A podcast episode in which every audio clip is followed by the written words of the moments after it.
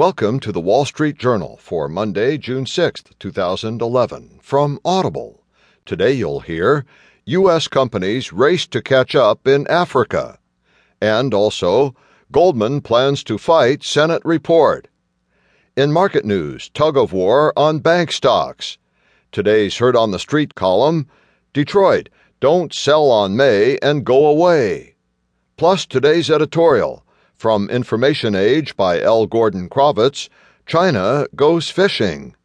And in Personal Journal, Major Shift in the War on Cancer.